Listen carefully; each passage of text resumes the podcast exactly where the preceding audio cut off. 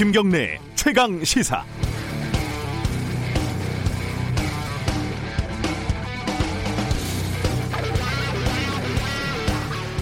국내에서는 큰 소리 땅땅 치면서 필요 이상으로 당당하게 사는 사람들 중에 이상하게 외국, 특히 서양만 가면 기가 죽는 사람들 예전에는 많았죠. 근데 요즘은 보기가 어렵습니다. 그 보기 드문 사례가 하나 발견이 돼서 말씀을 드리는 건데요. 중앙일보 전수진 기자라는 사람이 며칠 전에 한국인이어서 미안합니다. 라는 제목의 칼럼을 썼습니다. 미국에서 한국으로 돌아오는 비행기에서 옆에 앉은 미국인이 열심히 소독을 하고 마스크를 쓰고 있는 모습에 태어나서 처음으로 한국인이어서 미안했다. 라는 내용의 칼럼입니다. 어, 한국 정부가 코로나19 사태에 대해서 대처를 잘못하고 있고 정치권도 잘못하고 있고 그래서 대한민국은 위기다 뭐 그런 진단이에요. 어, 외국인을 보기만 해도 고개를 숙이는 요즘 보기 드문 겸손을 갖춘 기자인데다가 한국에서 벌어지는 일은 모두 자신의 책임으로 느끼는 책임감까지 겸비한 언론사 간부가 아닐 수 없습니다. 그런데 5년 전에 2015년 메르스가 한창일 때 전수진 기자가 쓴 또 다른 칼럼을 보면은 또 다른 매력이 있습니다. 당시 칼럼 제목은 메르스에서 배워야 할 것들입니다. 이번 칼럼처럼 메르스로 힘든 한국의 현실을 이야기하고 있는데 그 결론이 저는 반대예요. 당시에는 부끄럽기는커녕 메르스로 긍정적인 뭔가를 배워야 한다고 강조를 합니다. 끝부분 잠깐 읽어드리면요. 메르스발 불안도 언젠가는 끝이 날 것이다. 그때 우리는 메르스에서 뭘 배웠다고 해야 할까? 이 글을 쓰고 있는 단골 북카페의 직원이 힌트를 줬다. 손도 더 잘 씻고 더 깨끗한 카페를 만들 수 있어 좋은걸요. 어, 마이너스를 플러스로 만들어내는 이곳 평생 단골할 생각이다. 이렇게 긍정적이고 밝고 당당했던 기자가 왜 5년 만에 이렇게 비관적이고 비굴해졌을까요? 그 사이에 무슨 일이 벌어졌는지 어, 한국이 싫어진 모양입니다. 이번 칼럼에서 마지막에 대한민국의 민낯을 직시하고 판을 새로 짜지 않으면 미래는 없다라고 했는데 이게 혹시 총선 때 뭐 어떻게 하라 이런 얘기를 한 건 아니겠죠. 그럼 너무 노골적이잖아요. 민망하게. 설마 그렇지는 않았을 겁니다. 3월 9일 월요일 김경래 최강 시사 시작합니다.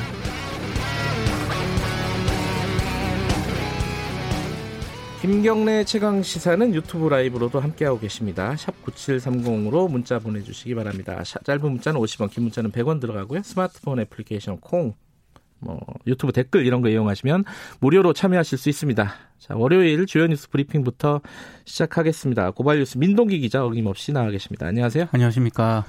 아, 뭐 첫 소식은 항상 확진자 수나 이런 것들을 정리를 하는데 이게 좀 빨리 끝났으면 좋겠습니다. 오늘은 좀 계속해서 정리를 해야 되죠. 네. 네. 어제 오후 4시 기준으로 확진자가 7,313명이고요.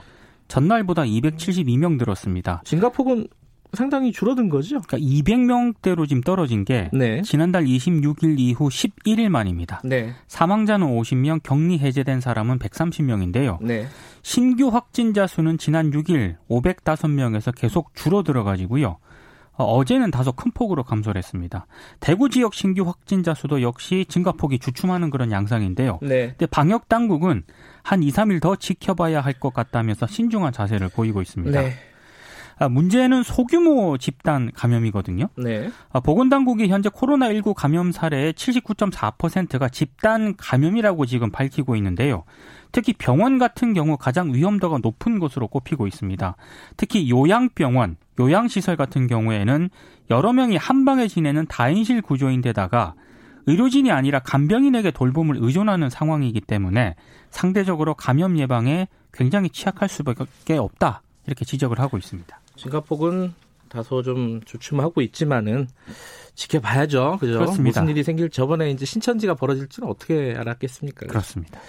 어, 일본 문제가 계속 시끄럽습니다. 이게 지금 어, 오늘 0시부터죠. 어, 네. 전면적으로 입국이 통제되고 있는 상황입니다. 그러니까 한일 양국 간 이동이 전면 통제가 됩니다. 네. 아, 오늘 0시부터 한일 양국 간 사증, 그러니까 비자 면제가 중단이 되는데요. 네. 뭐 어떻게든 비자를 발급을 뭐 받아서 네. 입국을 한다 하더라도 지정 장소에서 2주간 대기하는 사실상의 격리를 견뎌야 되기 때문에 일본 들어가기가 굉장히 쉽지가 않습니다. 여행으로 일본 가는 거는 사실상 불가능해진 불가능합니다. 거죠. 예. 예. 그러니까 정부도 일본 내 모든 공간에 비자를 신청하는 외국인에게 자필 건강 상태 확인서를 요구를 하는데요. 다만 흐름을 통제하되 문은 닫지 않는다 이런 원칙에 따라서 일본이 시행한 14일 대기는 요구하지 않을 방침입니다. 네. 대신 일본에서 오는 사람들은 전용 입국장에서 발열 검사, 건강 상태 질문서 제출, 뭐 국내 연락처 확인과 같은 특별 입국 절차를 거쳐야 하는데요. 양국을 오가는 항공편도 오늘부터 대폭 축소가 됩니다. 네, 아, 오늘 가장 큰 소식 중에 하나는 마스크 오부제가 시행이 된다는 겁니다. 이게 많이들 알고 계시겠지만 혹시 모르시는 분을 위해서 간단하게 정리를 하죠. 만 10살 이하 어린이하고 만 80살 이상 노인, 네. 장기 요양급여 수급자는 동거인이 대리 구매할 수 있도록 했고요. 네. 장애인 같은 경우에는 동거인이 아니더라도 일반 대리인이 장애인 등록증을 보여주고 대리 구매할 수가 있습니다. 네. 주민등록증이 없는 미성년자가 직접 사려면 여권을 제시를 해야 되고요. 여권이 없으면 학생증과 주민등록등본을 함께 제출을 해야 됩니다. 근데 학생증이 없으면 혼자서는 구매를 할 수 없고요. 대리 구매도 불가능한 경우에는 부모가 함께 가야 합니다. 부모가 자신의 오부제 요일에 신분증과 주민등록 등본을 갖고 자녀와 동행을 하면 자녀 목도 함께 살 수가 있다고 합니다. 네. 근데 마스크 품귀 현상이 벌어지면서 여러 시민들이 이 마스크 양보 운동을 지금 전개를 하고 있는데요. 몸이 건강하거나 여유분이 있다면 기저질환자라든가 의료진, 노약자 등 필요한 사람들에게 우선 이 마스크가 공급될 수 있도록 구매 등을 보류하자 이런 취지의 운동입니다. 그리고 금융 당국이 뭐 정부 기관이라든가 마스크 제조업체 등을 사칭하는 이메일에 주의를 당부를 하고 있는데요. 뭐 마스크를 무료로 받아 가라거나 코로나 때문에 배송이 지연된다 이런 내용의 문자가 온다고 합니다. 근데 만약에 그 문자에 특정 인터넷 파일 주소를 클릭을 하게 되면은 예, 굉장히 좀 낭패를 볼 수 있다고 하니까요. 네. 이건 아예 그냥 무시를 하시는 게 좋을 것 같습니다. 네, 어, 이게 지금 코로나19 사태가 지속이 되면서 일명 코로나 갑질 이런 것들도 기승을 부린다고요? 그 직장 갑질 119가 지난 1일부터 7일까지 네. 그 직장 갑질 사례 773건을 분석을 했거든요. 네. 32%가 코로나19와 관련된 사례였다고 합니다. 무급 휴가를 강요하는 게 44.1%로 가장 많았고요. 음. 불이익이 23.1%, 연차 강요, 임금 삭감 등이 뒤를 이었습니다. 그러니까 직장 갑질 119는 사 쪽에서 회사 쪽에서 연차 강요, 무급 휴직, 사직 종용 순으로 직원들을 괴롭히고 있다고 밝혔는데요. 아, 코로나19를 무기 삼아서 불법을 일삼고 있다는 게 직장 갑질 119의 주장입니다. 특히 학습지 교사라든가 대리운전 기사와 같은 특수고용직 노동자들은 굉장히 어려움을 많이 겪고 있다고 합니다. 네. 교육부의 휴원 경, 권고에 따라서 학원들이 휴원을 하지 않았습니까? 근데 상당수 학원 강사들이 월급을 받지 못한 채 쉬고 있는 상황입니다. 네, 정치권 소식 좀 정리해 보죠. 어, 민주당에서 비례연합정당 이쪽에 참여를 할지 말지가 아직 결정이 안 됐습니다. 전 당원 투표를 통해 결정을 하기로 했습니다. 네. 강훈식 강훈식 수석 대변인이 어제 브리핑을 가졌는데요. 사안의 중대성과 무게감 때문에 이같이 결정했다고 밝혔고요. 오늘이나 늦어도 11일쯤에 논의를 하겠다고 말을 했습니다. 당 지도부에 따르면 투표는 당에서 구축해 놓은 모바일 시스템을 이용을 해서 12일과 13일 이후에 시행하는 쪽으로 조율이 된 것으로 지금 전해지고 있는데요. 투표는 당비를 납부하는 권리당원 80만 명가량이 대상이 될 것으로 보입니다.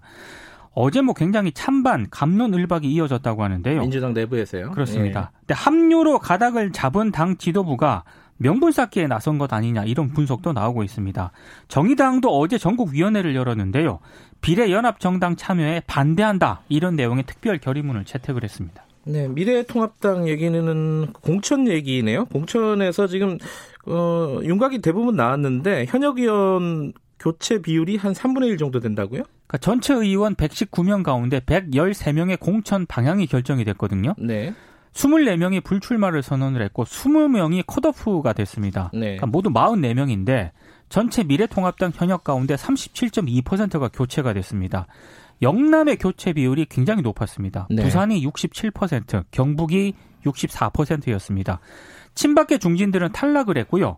과거 친이계 인사들은 상당 부분 귀환을 했는데 뭐 지금 임혜교, 진수희, 김희정 전 의원이 경선을 치르거든요. 네. 만약에 경선에서 이긴다면 친이계는 더 증가할 가능성이 있습니다. 네. 아, 그리고 미래통합당이 더불어민주당 김종인 정 비대위 대표를 상임선거대책위원장으로 영입할 방침이다. 이런 보도도 아침에 좀 들어와 네, 있습니다. 공천 관련해서 좀 관심이 높았던 게 이제 홍준표 전 대표와 김태호 전 지사였는데 어, 김태호 전 지사는 지금 무소속 출마를 결정을 한 거죠. 그러니까 탈당하고 무소속 출마를 어제 공식적으로 네. 기자회견에서 네. 선언을 했고요. 홍준표 전 대표는 오늘 기자회견을 열 예정입니다. 음. 무소속 출마를 할 가능성이 많다 이렇게 언론들이 보도를 하고 있는데요. 네. 출마지를 좀 바꿀 수 있다는 관측도 그러니까 어디냐가 또 중요하죠. 그렇습니다. 예. 아, 그리고 지금 대구 경북에서 현역 의원 6명이 공천에서 탈락을 하지 않았습니까? 네. 무소속 출마를 뭐 나올 수도 있다라는 가능성도 있고요. 그리고 김순례 의원 같은 경우에는 컷오프가 됐는데 자유공화당 합류를 또 선언을 했습니다. 네. 마지막 소식 하나 전해주시죠. 곧 문중원 기수 대책 마련을 요구해왔던 시민단체가 사망 100일 만인 지난 7일 장례 절차에 들어갔습니다. 서울대병원 장례식장에서 3일장으로 치러지는데요. 그 지난 6일 유족 시민대책위원회와 한국마사회가 재발 방지책을 합의하면서 장례가 결정이 됐습니다. 네. 그러니까 뭐 사망 사고 재발 방지 대책 마련을 위해서 연구 용역 사업을 3개월 이내에 추진해야 한다 이런 내용도 있고요. 네. 그리고 그 문중원 기수 사망 사고 책임자가 밝혀지면 형사 책임과는 별도로 마사회 인사위에 해부해서 중징계한다 이런 내용도 포함이 되어 있습니다. 네. 아, 문중원 기수 운구는 오늘 오전 7시 발인 이후에 부산으로 이동을 하고요. 아, 뭐 부산 경남 경마공원에서 노제와 연결식을 열 예정입니다. 코로나19 때문에 서울 연결식은 별도로 갖지 않기로 했습니다. 네, 여기까지 듣겠습니다. 고맙습니다. 고맙습니다. 고발 뉴스 민동기 기자였고요. 김경래 최강 시사 듣고 계신 지금 시각은 7시 32분 향해 가고 있습니다.